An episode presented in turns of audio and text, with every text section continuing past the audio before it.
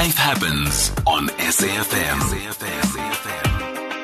Life Happens on S A F M. Weekdays, one to three p.m.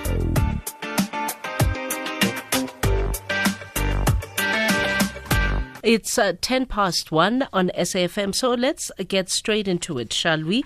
Um, South Africa's new parental leave laws have been signed into law by our president, President Cyril Ramaphosa. It took effect on the first of January this year, and this new legislation means that all parents, including fathers, adoptive parents and surrogates, are now entitled to ten days paid parental leave when their children are born. Sonke Gender Justice says ten days paid leave is a step towards a framework where the vital care work in an infant's life is shared equally by both caregivers. Wessel van der Berg is coordinator of the Men Care Fatherhood Campaign at Sonke Gender Justice. Uh, Wessel, thank you for your time. Um, I hope uh, uh, you are pleased as Sonke Gender Justice uh, with this being signed into law. Welcome.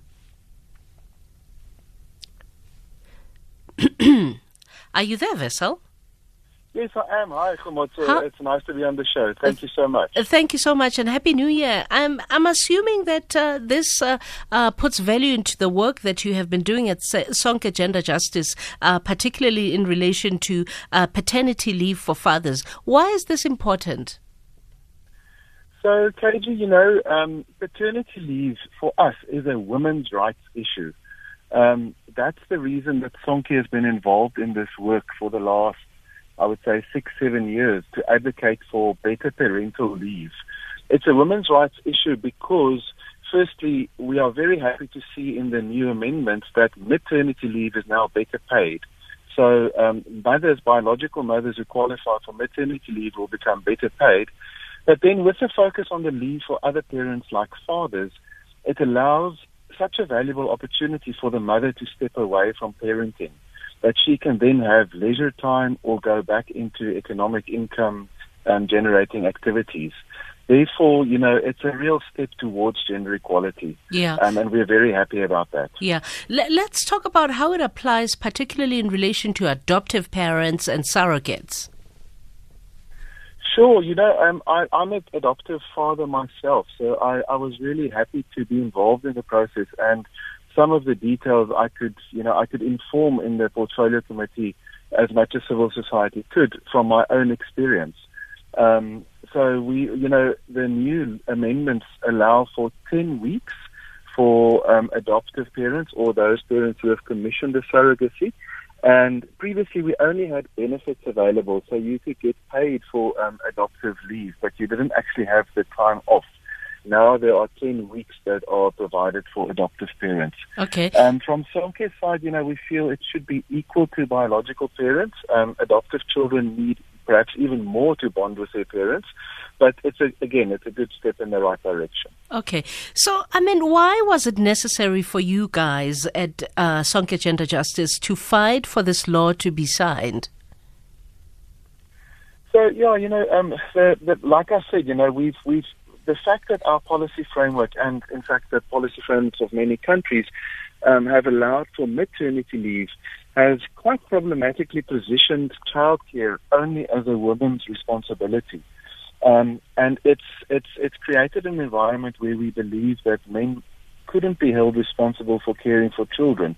So should we have leave available for fathers, it would equalize that, and it will also create opportunities for those fathers who are able to to participate in their children's upbringing. Yeah, but do you feel uh, a responsibility to also advocate, um, uh, because patriarchy has also placed the rearing of children uh, is squarely in, in, in the responsibility of women. Um, and, and, and, you know, there's social norms that sort of have to also now be looked at now that the law is in place. Are you going to advocate for that? Because it's one thing for a father to get uh, the parental leave, a ten-day period that is paid, uh, paternal leave, I'm sorry, that is paid, and it's another thing for him to actively get involved in that bonding period and making sure that the wife or the girlfriend or the partner, uh, you know, takes much-needed time out after um, ha- having the baby. No, I think you're absolutely right, K G. You know, we have, from our research on the state of South Africa's fathers, we saw that um, men are not nearly as involved in childcare as they should be. Um, and this policy response, as you rightly say, happens in an environment where where men are not involved, and we don't expect this to immediately create a, a countrywide wave of men getting overly involved.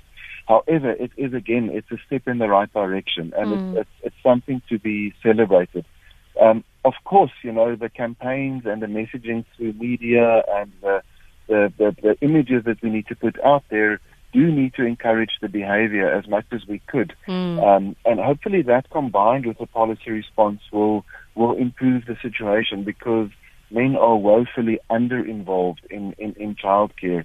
What, what I can say is that with our next um, iteration of the State of South Africa's Fathers report, which we will publish in twenty twenty-one, we will actually um, uh, include some of the findings of a national survey that we are doing this year in twenty twenty with the first cohort of parents who are accessing the new leave provisions, so that we can say, you know, a year from now, January twenty twenty-one, okay, you know, of the fathers who qualify, only twenty-five percent took it, or mm. um, and those ones went fishing, or they did indeed get involved with the parents.